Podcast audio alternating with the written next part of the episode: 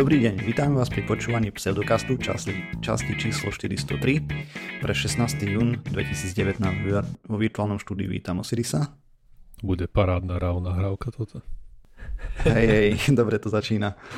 A Kupka? Ahojte. A ja som Martír, čaute. Najprv tá posledná časť bola experiment, keď sme skúšali, že aké budú reakcie na to, keď to nahráme raw, alebo teda na surovo, bez strihania, bez všetkého. Takže ak chcete nám vynadať, tak kľudne, za všetko je zodpovedný joiner, lebo sa mu nechce strihať. Pán si ide na 3 týždne preč. A my tu teraz máme nahrávať ako otroci každý deň. Nie každý zase, v stredu máme pauzu. To je pravda. No to už bude mať za chvíľu ako full-time job. No tento týždeň to tak vyzerá plus minus. No, čakám, že kedy začnem dostávať plácu.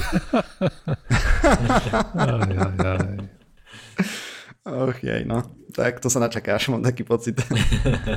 OK, no, takže myslím, že to mám otvoriť ja. Počkaj, ja som chcel ešte porozprávať o tom, čo sa mi dneska stalo. Do toho. No, ďakujem za slovo. Umiestnil som sa 3. v IoT IDK challenge. OK. A prečo až 3.? Nie, gratulujeme. Ďakujem. A za prvé, čo to bolo? Boli to niečo na štýl Arduina, ale nejaká proprietárna firma, ktorá má vlastný software. No a predtým, ako som sa do tohto zapojil, som asi 2 mesiace predtým som si možno kúpil Arduino, to znamená, že to boli celé moje skúsenosti s týmto, takže som celkom rád. A druhý dôvod, že prečo som skončil až 3. bol ten, že som na tom robil asi 4 týždne, možno 5. A času bolo vlastne, prihlásil som sa v októbri, takže tam bude pes zakopaný. Áno. Rozložil som si to na posledný mesiac. Rád prokrastinuješ, chápem.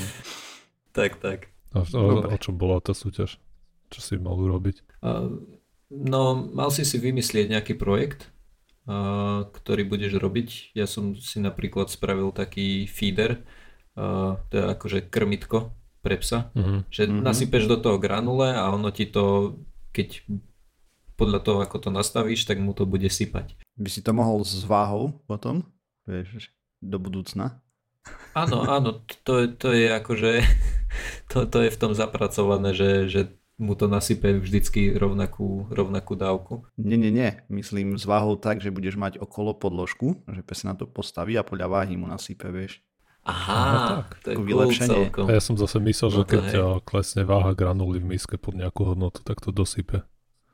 Nie, to sa nerobí. Prečo? Tak, lebo obézny pes. Mu nasypeš len raz a má dosť. Ty glúpe psíska. Ďalší deň až. Naše psi mali v kuse v miske nejaké granule a neboli obézne. To je tvoja osobná skúsenosť. Hej. Myslím, že sa to nedá extrapolovať a potom ešte otázne, či ozaj neboli obézne, alebo si to len nevidel, alebo si nepamätáš. Tak hádam, určite chodili k veterinárke a nemali s tým problém. Aj naše mačky majú v kuse nasypané granule v miske a majú normálnu váhu.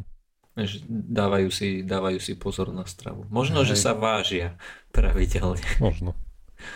Ale tak ako asi keby si my sme vychádzali z toho, že keby si dal žrať len raz za deň, alebo my mačkám trebárs, takže by to všetko schvátali, ale tak keď majú jedlo v kuse, vieš, k dispozícii, tak nemajú asi potrebu sa prežierať. Ste vedia, že to tam vždy je, tak neviem, zatiaľ ovládajú sa celkom. No. A tak ono sa to normálne robí tak, že máš vyhradenú dávku, podľa hmotnosti psa by si mal nejako mať nakalibrované, že koľko by mal dostávať ako príjem. Aj. Lebo sú psi, ktoré proste budú žrať, pokiaľ neprasknú proste. No, hej, to som chcel povedať, že v tomto je každý pes asi trochu iný a napríklad priateľka študovala kinológiu, ona mi rozprávala o takých miskách, ktoré majú také, predstav si ako keby mali bludisko v tej miske a to je kvôli tomu, aby ten pes nemohol žrať príliš rýchlo, lebo sú psi, ktoré proste keď uvidia jedlo, tak žerú takým štýlom, že to iba do seba hádžu a že museli mať nejaké prekážky, aby sa k tomu jedlu akože ťažšie dostali, aby museli jesť pomalšie. Aby nemohli bagrovať. No, sodom náhod som to včera, alebo prevčerom videl tie misky a akurát ten pes to chytil a otočil hore nohami, vysypal si. Hej, presne. Všetko dožal. Presne. Tak ten bol inteligentnejší, alebo príliš hladný, ja som nechcel obabrať tamto vyjedať z toho žrabika a po jednom. Tá, ale nie, pekný úspech, teda. Aj.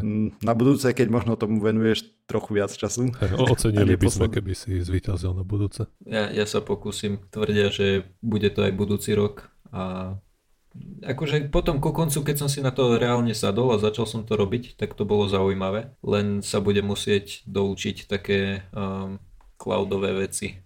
Hej, na šťastie, na toto máme odborníka tiež. Vynikajúce, tak ja si potom poprosím súkromné hodiny. No do čerta.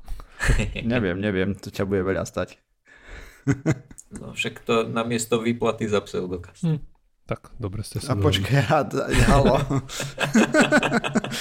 A čo ja mám s tvojou výplatou za pseudokast? No nič. Však už hej. Odoučíš. Osiris, čo máš ty za tému? OK, a ja som chcel hovoriť o správe, ktorá vyšla relatívne asi nedávno, aj keď vidie tento podcast, ešte bol nedávno. A to je o nejakej novej podmorskej sopke. A myslím, že o tom sme tu už aj hovorili, alebo ak nie, tak všeobecnosti je to známe, že pod morom sú aj nejaký vyšší kopec než Mount Everest trebárs. Sú tam aj dosť veľké sopky, ale myslím, že tie najväčšie sú už vyhasnuté a práve teraz sa objavila nejaká fungelnova. Takže odohralo sa to pri pobreží Afriky medzi Madagaskarom a Mozambikom v Indickom oceáne. Tam je nejaký ostrovček, ktorý sa volá Mayotte. A tí obyvateľia sú tam zvyknutí na nejaké mierne seizmické udalosti, také nejaké menšie zemetrasenia. A práve minulý rok v novembri tam začali, alebo zamerali nejaké zvláštne seizmické vlny, nejaký šum. A nevedeli, z čoho to vôbec môže pochádzať, pretože to zemetrasenie ako normálne má úplne iný profil. Sopky tiež tam nemali, čo by vydávali ako takú seizmickú aktivitu tohto typu a nevedeli úplne presne, kde je pôvod týchto, vlastne kde je zdroj tých vln. A to je kvôli tomu, že tam je len jedno to meracie zariadenie na tom Mayotte ostrove. Ak tomu, aby si niečo samozrejme zameral, tak vieme, že musíš proste to nejak triangulovať, potrebuješ viacej tam mať zariadení. Najbližšie sú v Kenii a tam tretie nejaké, čo je najbližšie, je to riadne ďaleko. A to tretie je tiež niekde od ruky, takže potom oni tam museli nahnať hromadu vlastne výskumníkov a potom vlastne to začali skúmať. No a od toho novembra na tom ostrove Mayotte obyvatelia hlásili, že mali tam nejakých 1800 malých zemetrasení. Proste skoro non-stop sa tam niečo dialo a najväčšie bolo s magnitúdou 5,8 v máji 2018 a to bolo najsilnejšie v tom regióne, ktoré bolo zaznamenané. To je stále pomerne nič, ne? Nie je to veľa, hej. No a potom vlastne keď to všetko poriadne premerali, tak zistili, že vlastne z morského dna sa tam úplne narodila za toho pol roka fungelnová sopka, ktorá tam predtým vôbec nebola. A meria nejakých 800 metrov do výšky, nejakých 5 kilometrov na dĺžku má to, alebo 3 kilometre má na dĺžku tá, vlastne ten vzniknutý relief. A zistili, že asi 5 kubických kilometrov lávy sa vlastne vybublalo spod morského dna na povrch a vlastne vytvorilo taký ten vulkán. Ešte je zaujímavé aj to, že ten ostrov Mayotte, tým ako sa tam vypumpovala tá magma, tá dutina asi v zemi šedla a ten ostrov sa vlastne klesol o 13 cm a pohol sa o 10 cm na východ za uplynulý rok. Takže migruje, hej?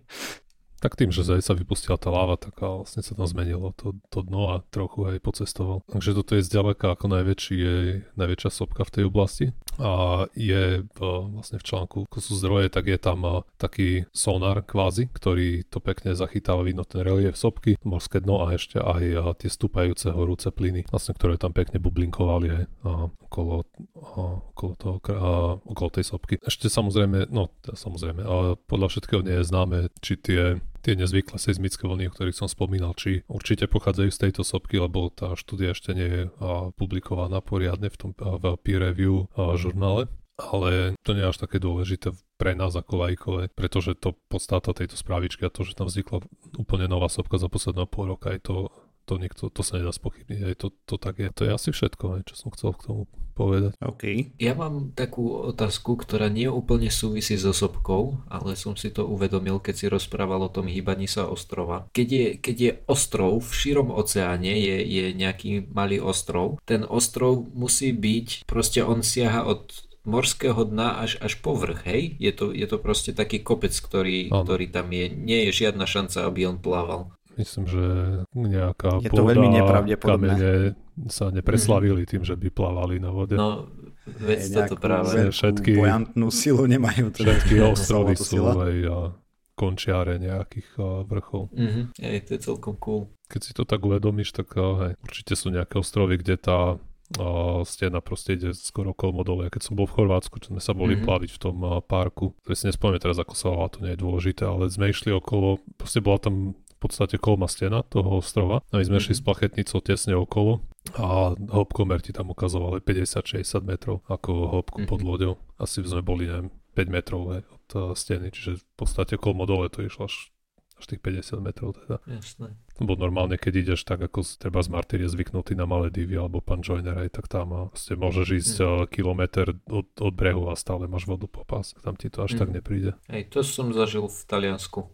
a na Zlatých pieskoch. Tam je to tiež tak, že môžeš ísť relatívne ďaleko, minimálne na jednom mieste. Dokonca tam je jedno miesto také, že ideš, dočiahneš, nedočiahneš a keď preplávaš istý úsek, tak znova dočiahneš. Aj. To som tiež na takých plážach bol, už ani neviem kde. Na toľké pláže chodí, že už ani nevieš kde. Tak takéto detaily. Ako bolo zvonené morské dno, kde. Si nerobíš reliefy? Presne, nemal tak som myslel, že si nosíš sonar. Tak si predstavujem ideálnu dovolenku pri mori. No. Martír, ty si nám chcel o niečom porozprávať? Ja sa budem teraz tváriť ako takýto moderátor, keďže ja som zabudol na nahrávanie a tým pádom aj na tému. Však si nám porozprával o Arduino. Presne. Takže pozerali ste Černobyl seriál niekto? Ešte nie. Ešte nie. Takže budú tu spoilery, vybuchlo to tam a potom to zachránili. A ja som tak rozmýšľal, samozrejme, že som bol proste nahnevaný počas celého seriálu, lebo videl som veľa dokumentov už predtým o tom. Ja som tam bol. Ty si tam bol dokonca, ja som hlavne pozeral sa na dokumenty, že prečo sa to stalo, hej, ako sa to stalo, či sa tomu dalo zabrániť a potom aký bol vývoj jadrových reaktorov okolo toho a potom prečo sa stala Fukushima. Tak mi to napadlo, že som tu o tom nikdy nerozprával, takže by som mohol, aspoň trošku. Takže čo sa stalo? Černobyl vybuchol 26. apríla 1986. Mimo toho, že to bola obrovská katastrofa. Kto ešte nevidel seriál, tak nech prestane počúvať. No. Dobre, tak pre ľudí, ktorí nevedia o tom, že vybuchol Černobyl, tak prepáčte za tento spoiler, ale... To má rozpozeraný prvý diel. Myslím, že hneď v prvom dieli to vybuchne, ne? Myslím, že hej, až taký veľký spoiler to není. Hneď na začiatku to vybuchne, takže... No a okrem toho, že zamoril prostredie, doslušne, našťastie nezamoril celú Európu vďaka veľkej obete vlastne tam zúčastnených ľudí, ktorí to dali dokopy ako tak, zlikvidoval pomerne úspešne jadrový výskum, čo sa týkalo jadrových elektrární. Pretože 3. apríla 1986, pár týždňov predtým, než Černobyl vybuchol, bol prezentovaný jeden reaktor, ktorý fungoval na médiu chladiacom pozostávajúcom zo sodíku a draslíku.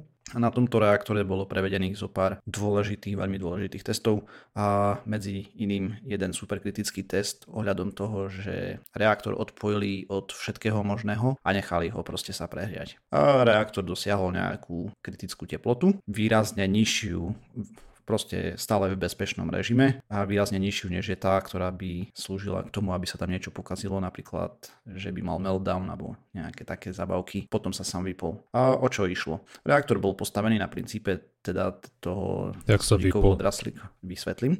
Reaktor bol postavený na princípe sodíkovo draslíkového média, ktoré je tekuté od minus 10 plus do nejakých 200 stupňov alebo 300 stupňov Celzia, plus minus. A presné údaje som si nedal. Závisí od zloženia a aké sú pomery tam a tak ďalej, ale proste tá teplotná kapacita je neporovnateľne lepšia ako vodu v reaktoroch chladených vodou. Mimochodom, ten černobylský reaktor fungoval tak, že tá voda sa priamo tam premierenala na paru a tak poháňala turbíny, kdežto napríklad americkí typy reaktorov fungujú tak, že tá komora je vo veľkom vlastne tlakovom hrnci svojím spôsobom, kde je niekoľko veľa atmosfér a tá voda sa tam zohrieva na vyššie teploty tým pádom a to je ten primárny okruh a potom máme sekundárny okruh, ktorý sa zohrieva od stien tej tlakovej konvice a ten potom točí, hej, sa mení na páru a tak.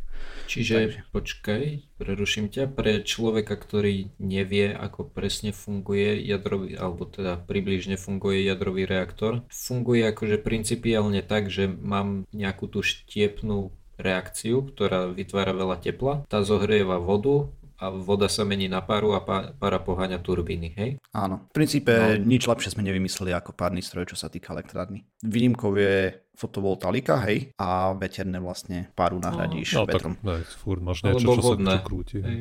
Krútiš magnetické polia a to vytvára prúd. Proste. No a takže kde som tam skončil? Takže... A že americké fungujú na tých okruhoch. Presne. A tým pádom tento funguje tak, že nepotrebuje tam byť vysoký tlak ani zďaleka v tom reaktore. To znamená, že je asi jednoduchší na konštrukciu, to neviem ja povedať osobne. V každom prípade mal by byť bezpečnejší. A teraz, ako sa on vypol, hej?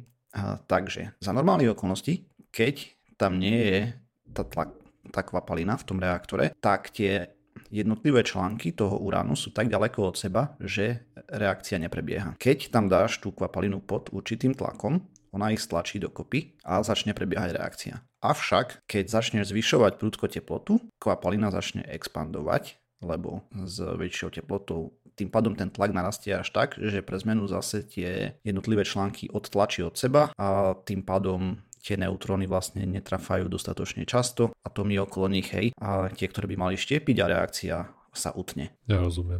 Nevadí? Aj trochu, hej. Nechápem, prečo ten zvyšujúci tlak zo začiatku napomáha tej reakcii a potom odrazu, jak ich môže otlačiť od seba, keď ja tam hádam sa, to nie je nafukovácia, tá komora. Podľa toho, čo som čítal, tak plus minus nie komora je nafukovacia, ale tie jednotlivé rody a v rámci ešte aj tých trubic, ako sú nastakované na sebe, je tiež ten sodík, alebo niečo také tam je, už teraz presne neviem to médium, a ono tam zájde do tých štrbín pomedzi to a ako sa zvyšuje, tak ten tlak, tak proste ich otlačí už potom nakoniec od seba. Nepoviem ti presne, ako to funguje, matematici a jadroví fyzici to vyrobili, ja som videl nejaké prezentácie ohľadom toho a fungovalo to. Akože teraz, ako si hovoril, tak by som pochopil, keby to bolo tak, že ten sodík, keď sa tam natlačí ešte okolo, tak pohotí viacej tých neutrónov a tým prestane tá reakcia. Lebo vieš, mi nejde do hlavy, keď, ako možno si to zle predstavujem to vnútro toho reaktora, ale... Oni to ukazovali v tom videu tak, že... No dobre, keď tam máš nastavené napíchané tyčky vedľa seba, jak...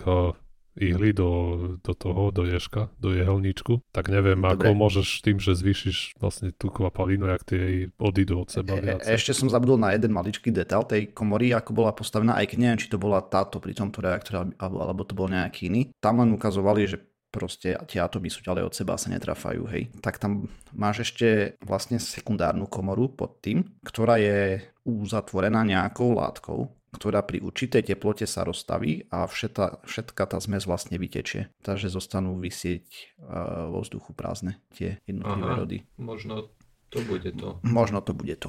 Čiže keď sú oni ďaleko od seba a vytečie tá zmes, tak vlastne vtedy budú ďaleko od seba. Čiže vlastne keď tam je tá zmes a ju natlakuješ, tak tie tyčky proste trochu stlačí a začne tam prebiehať reakcia a pak, jak to moc stupne, tak to vytečie, čiže už to nebude tlačiť tie tyčky dovnútra samých seba a tým sa zase zastaví tá reakcia. Tak, dobre, hej. Čiže sa nevzdialujú. Len proste najprv ich spúčiš a potom môžu, najprv ich stlačíš a potom napúčia proste do tej pôvodnej veľkosti. Tam pri tom prvom reaktore vyslovene, to som pozeral dokument o tom, plus som čítal na Wiki článok a tam, pokiaľ viem, tak tá druhá komora nebola a vyslovene to fungovalo na nejakom matematickom modele, že proste to nejako roztlačí. Nepýtaj sa ma ako, neviem. Podstatné je, že sa to udialo 26. apríla 1900 86 ten výbuch a 3. apríla bola táto demonštrácia. Najprv to bolo trošku v novinách, vedci boli presvedčení, že toto bude cesta ďalej, keďže to malo úplne šialenú bezpečnosť, lepšiu tepelnú absorpciu, hej, tým pádom viacej energie si odovzdával, proste všetko lepšie. Avšak po Černobyli nastala taká nemilá udalosť, teda, alebo taký posun vnímania, proste ľudia prešli do modu nevidím, nepočujem, na racionálne argumenty neodpovedám a robím paniku a tým pádom sa celý výskum zastavil, reaktor bol odstavený v roku 1994 a plus minus sa neinvestovalo do zvyšovania bezpečnosti jadrových reaktorov. Potom ubehlo 50 ročí a vo Fukushime sa nastal meltdown reaktoru po tom, čo nejaké tu zametrasenie tam bolo a potom dieselové agregátory neboli úplne ideálne rozmiestnené, povedzme si, lebo troje záložné v nižšie položených miestach a proste ďalšia väčšia katastrofa, hej. Mali sme na Československu, nie na Slovensku, dva problémy a bolo to, myslím, že v Jaslovských Bohuniciach, keď si dobre pamätám. Jedno bolo také, že ako sa tie jednotlivé tyče s uránovým palivom prevážajú, hej, tak tam sú tie silikonové guličky plus minus v okolí, aby v tých sáčkoch, aby odsávali vlhkosť z okolia, alebo vlhkosť údajne nerobí dobre tomuto, ale jeden sačok sa rozsypal, tie guličky sa tam zašprajcovali dakde, oni to povysávali, ale nejako tam zabudli a potom mali nejaký menší únik radiakcie, ktorý ale zostal len v rámci tej... Čiže tie guličky boli predpokladám vysoko radioaktívne, keď boli vlastne pri tom uráne. Dáčo sa tam povabralo, nechcel som to o tom veľmi rozprávať, len ako pikoška. Okay. Táto nehoda je plus minus OK. Druhý väčší problém, čo sa stal, lebo tam sme mali pár úmrtí, bolo, že vyberali alebo zakladali palivo, a už si presne nepamätám, tak sa to chladí CO2 stlačenou a sú tam nejaké potrubia a nejaký ventil alebo niečo také sa tam povabralo a to vystrelilo tú tyč jednu a tá prederavila stenu na CO2. Myslím, že to bolo zakladanie nového paliva, hej. Lebo nebol tam unik radiácie žiaden, avšak traja ľudia umreli, lebo sa zadusili a údajne podľa niektorých denníkov to bolo 1976, mám taký pocit, alebo tak nejako. A sa zadusili kvôli tomu, ono je to trošku vtipné a trošku smutné, lebo unikový východ bol zamknutý, údajne ľudia tam chodili kradnúť cez unikový východ, preto sa tí naši ľudkovia tam.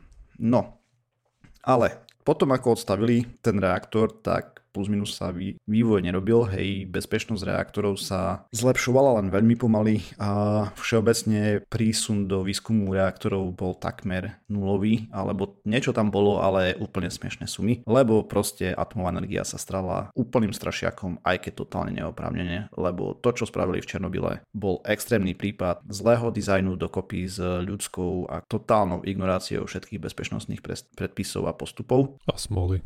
A no smoly neviem, akože to, čo tak oni robili jasné, vlastne viedlo k tej katastrofe. Proste tá bola taká súhra okolností, že... No veď práve.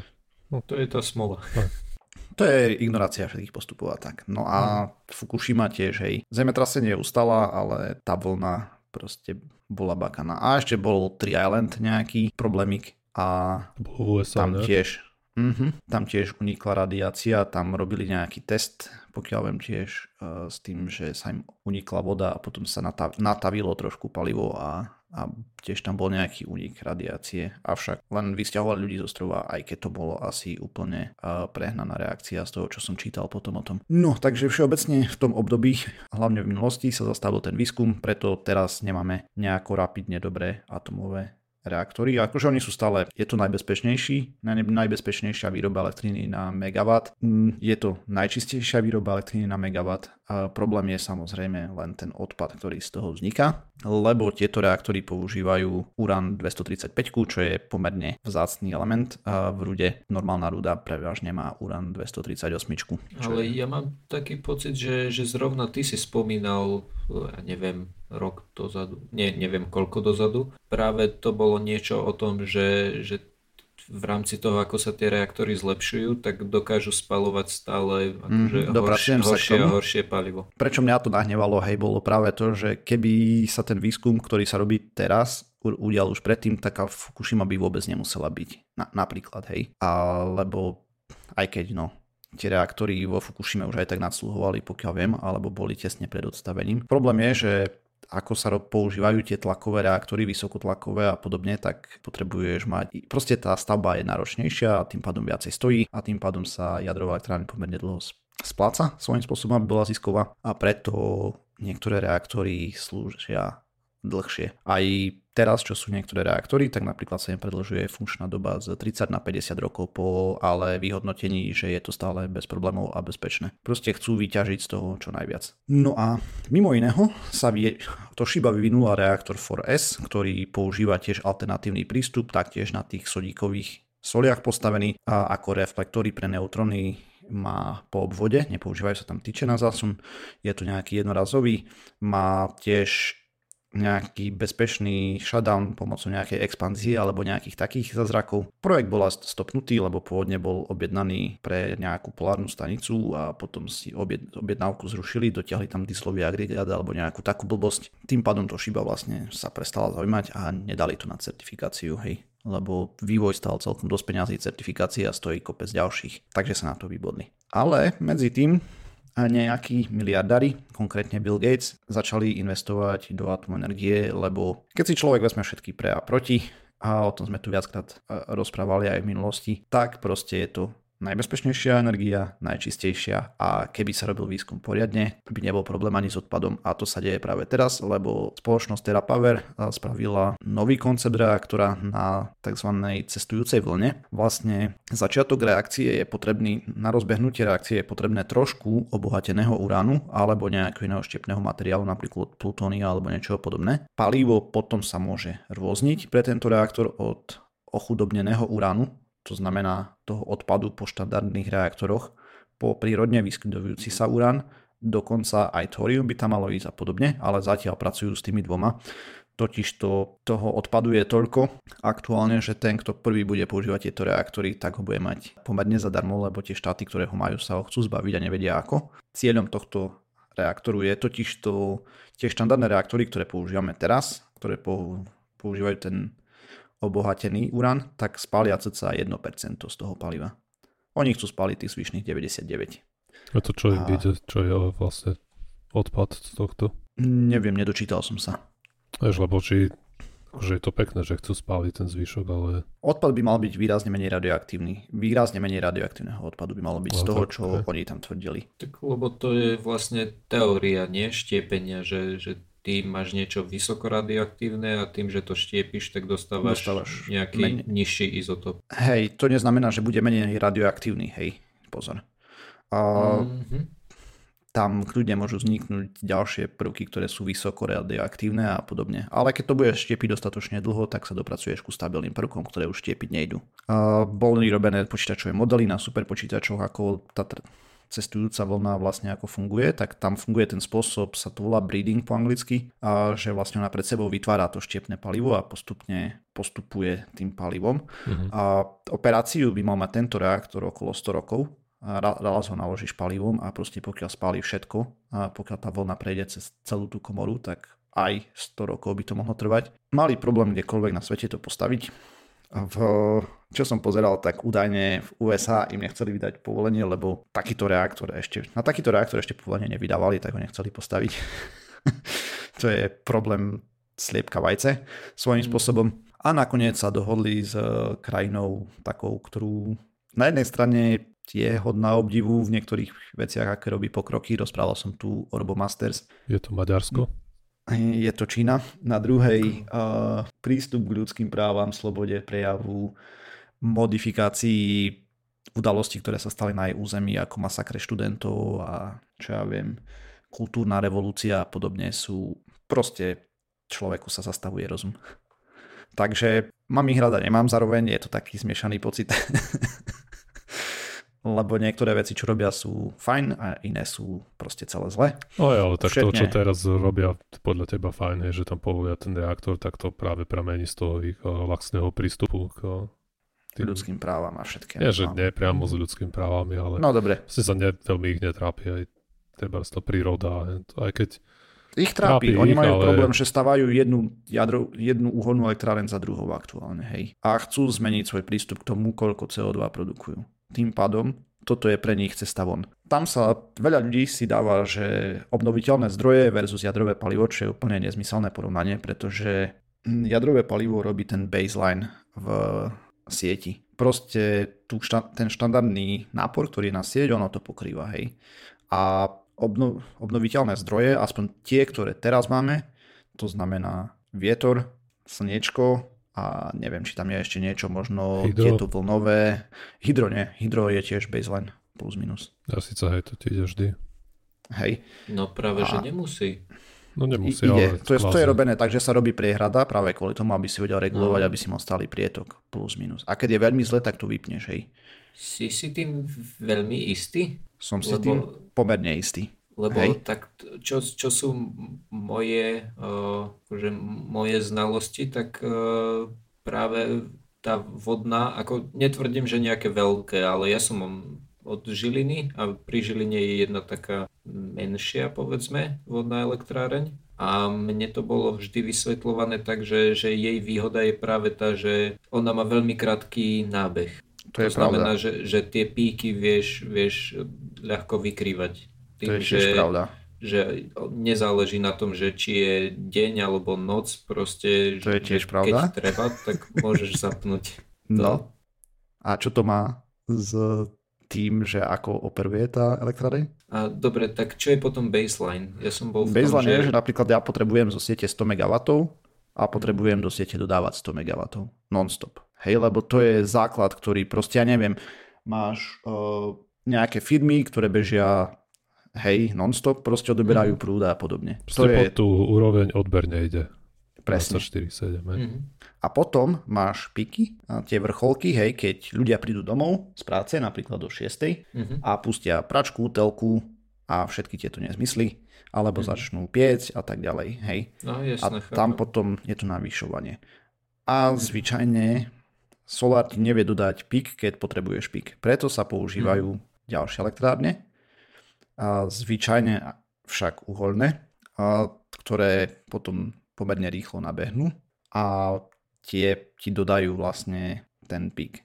Zároveň sa uholné, obzvlášť v Nemecku, používajú ako ten baseline, hej, proste dočetl som si mal zohnať preklad, jak to povedať no, po slovensky. Ten základný odber, hej. Neviem, ako inak. No a Nemci brutálne veľa investovali do obnoviteľných zdrojov, do vetriku a slniečka, hej.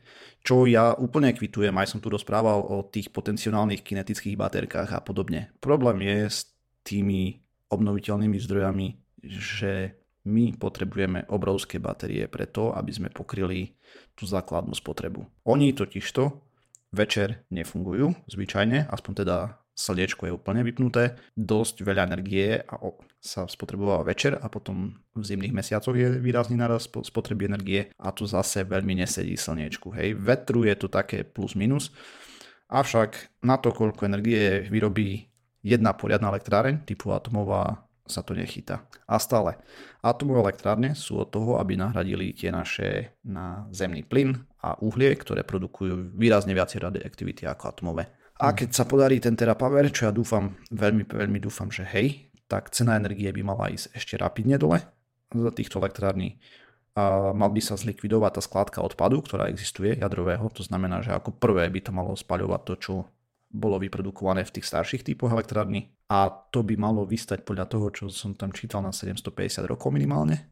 A prevádzky tohto, kebyže sa pokrie teraz, myslím, že spotreba USA elektriny týmito reaktormi, tak tú zásobu rodov, ktoré majú, tých teda tyčí vyhorených, čo tam je len ten urán a plus nejaké štiepne produkty ešte ďalšie a tie by mali vyhorieť za potom v tomto reaktore, ak bude fungovať za nejakých 750 rokov. S tým, že plus minus 0 CO2, alebo niečo treba na postavenie, hej, takže tam sa niečo spotrebuje, ale zbytok je vážne 0 počas prevádzky a to je vlastne taký maličký pokrok, ktorý sa udial teraz, a možno mohol byť skôr, dajme tomu aj keď čedve, akoby tie simulácie aj robili na tých starších superpočítačoch, ale napríklad prvý model mohol stať. Mohli byť všade na báze sodíka, draslíka. Hej, ako on má zase svoje problémy nejaké iné. Proste nevieme, keby sa investovalo viacej do toho výskumu červe, kde by sme boli teraz. A možno, že by to bolo ešte horšie, lebo keby sa to postavilo pred 25 rokmi, kto vie, možno by tie simulácie. Všetky ako si hovoril teda, že mi boli dobré a nastala by ďalšia nehoda a bol by to ešte horšie. Z tohto hľadiska, s čím neskôr sa to postaví, tým bude lepšia technológia. Ale zase má to tie nevýhody, že je to neskoro. Je to neskoro, pritom ako my sme už tromfli nejaké hranice tej CO2, rozprávali sme tu o tom a proste už dobiehame, hej. A není to dobre. No ako nám to môže byť plus minus jedno. My tu ešte 30 rokov by nám to malo byť jedno, hej, 40 alebo tak. Dobre, podstatné je pre ďalšie generácie. Takže takto skrátke o atomovej energetike. Mimochodom, ten reaktor, ktorý sa uvádza na Slovensku, teraz v Mochovciach blok 4, keď si dobre pamätám, a je VVR typ, to je tiež proste vodou chladený jeden z tých starších typov. Akurát, že má zvýšenú bezpečnosť a kopec ďalších týchto bezpečnostných opatrení. Je na tom veľmi dobré, hej, ale stejne. Proste stará technológia. A on zase tá elektrárne sa stáva 40 rokov plus minus, takže... Kto si chce prečítať, slovenská wiki je dosť obsiahla na túto tému. Ohľadom tejto elektrárne pomerne, hej. A samozrejme nakoniec ešte tejto témy, ohľadom toho, ako sa vyvíja atomová energetika a aké prísľuby sú. Nedá mi nespomenúť Greenpeace, ktorá je diletantská organizácia propagujúca čiré nezmysly a bojujúca proti veciam, ktorým absolútne nerozumie. Okrem iného. Oni na niektorých frontoch mali rozumnú retoriku, ale proste zmenili sa na bandu šarlatánov, ktoré len vyklikujú. Bojím sa, hlupý som. Sú príliš extrémni v niektorých veciach. Bez toho, aby im rozumeli. To je na tom najhoršie. Ani sa nesnažia. No to je ten rozdiel medzi nami, hej. My netvrdíme, že rozumieme, ale snažíme sa. Snažíme sa. Vyzerá to zatiaľ ako schodná cesta, hej, stále. Odborníci sa na tom pomerne zhodnú. A nehody, okrem tých dvoch extrémnych plus minus, neboli žiadne doteraz. Ako stále boli tu nejaký menší meltdown, tam nejaký menší meltdown. Netreba to zľahčovať, lebo stále je to problém, avšak ako sa bude zvyšovať a investovať do vývoja, o to menej časté by takéto veci mali byť. Až priam nemožné. A samozrejme niekde po ceste za 20, 50, 100, 200 rokov bude mať fúziu. Hey, ja som to chcel tak nejak spomenúť, že na čo je 750 rokov paliva. Tak aj tak ho treba spáliť, vieš. Ono tam len kysne a je s ním problém, s tým radioaktívnym. Vieš, ty sa ho potrebuješ zbaviť nejako, takže prečo ho nevyužiť už keď samozrejme, máš. Ale aj tak za... Ale tým pádom nemusíš ťažiť ďalšie, hej, napríklad. Jasné, ale proste za 25 až 30 rokov máme fúziu. Hej, a úplne som zabudol, že ešte sa robia experimenty s tóriovými reaktormi, tie tiež sú. A viacej krajín tam experimentovalo, včetne Nemecko, India, Fínsko, myslím, že tam bolo, Čína, samozrejme USA, robili jednotlivé pokusy a tórium je zase úplne iná metóda, tiež by to malo mať výrazne menej radioaktívny odpad. A plus bezpečnejšie, a plus nedajú sa z toho robiť zbrane, kdežto z uránu áno, a podobné veci. Takže treba výskum, zdokonaľovať technológiu a budeme mať energiu bez CO2, napríklad. Šupa. Keď sa to podarí a zase nebude nejaká hlúpa havária a potom zase ľudia nezačnú panikáriť, takže tak. Z Japonska som videl dokumenty, ako tam ľudia už nechcú vôbec jadrovú energiu, takže dovážajú teraz tonu fosílnych palív. Gratulujeme tiež. Keby tu bol istý člen Pseudokastu, ktorý tu nie je, tak by určite k tomuto povedal, že keby ja som bol despota. Ešte by podotkol, že v Kanade je prekvapivo málo ľudí. Tak. Viete, kde je najradioaktívnejšie miesto na Zemi? Si tu hovoril o tých nešťastiach. Po tých nešťastiach? Tak černobylská strecha. Nie, po nešťastiach. Nie. Počkať, miesto či mesto? Normálne, hej, miesto, ako hej. Prirodzená radioaktivita. Nie. No celkovo. Jazero Karáčaj. Neviem. Niečo hovorí. Dačo mi to hovorí. Tam Rusi kydali ten odpad, nie? Hej, oni tam mali elektráreň. No elektráreň to nebola. Bola to nejaká továreň na plutónium. A bolo im v podstate jedno. Chceli veľa plutónia a bolo im jedno, ako sa k nemu dostanú. A tam mali to chladenie reaktoru, mali proste otvorené, tam rovno z jazera brali vodu a do jazera tú odpadnú pušťali nazad. OK, táto je úplne nový level.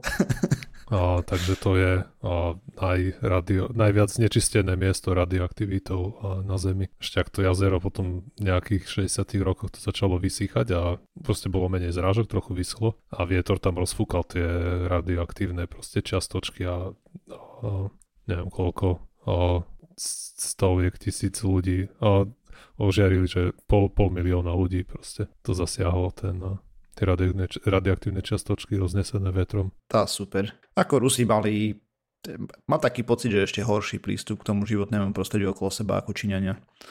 Stále. Vtedy, neviem prečo, mám taký pocit z toho.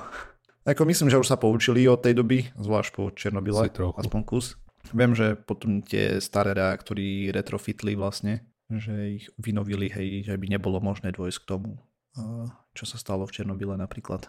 No a ešte som chcel jednu vec. A chcel som dať aktualizáciu ku správičke, ktorú sme tu mali. Teda ja som tu rozprával tú tému ohľadom tej kliniky, tej cel dačo, čo zo pár ľudí sa im podarilo oslepnúť pomocou kmeňových buniek a nemali na to žiadnu licenciu a podobne, lebo oni sa bránili tým.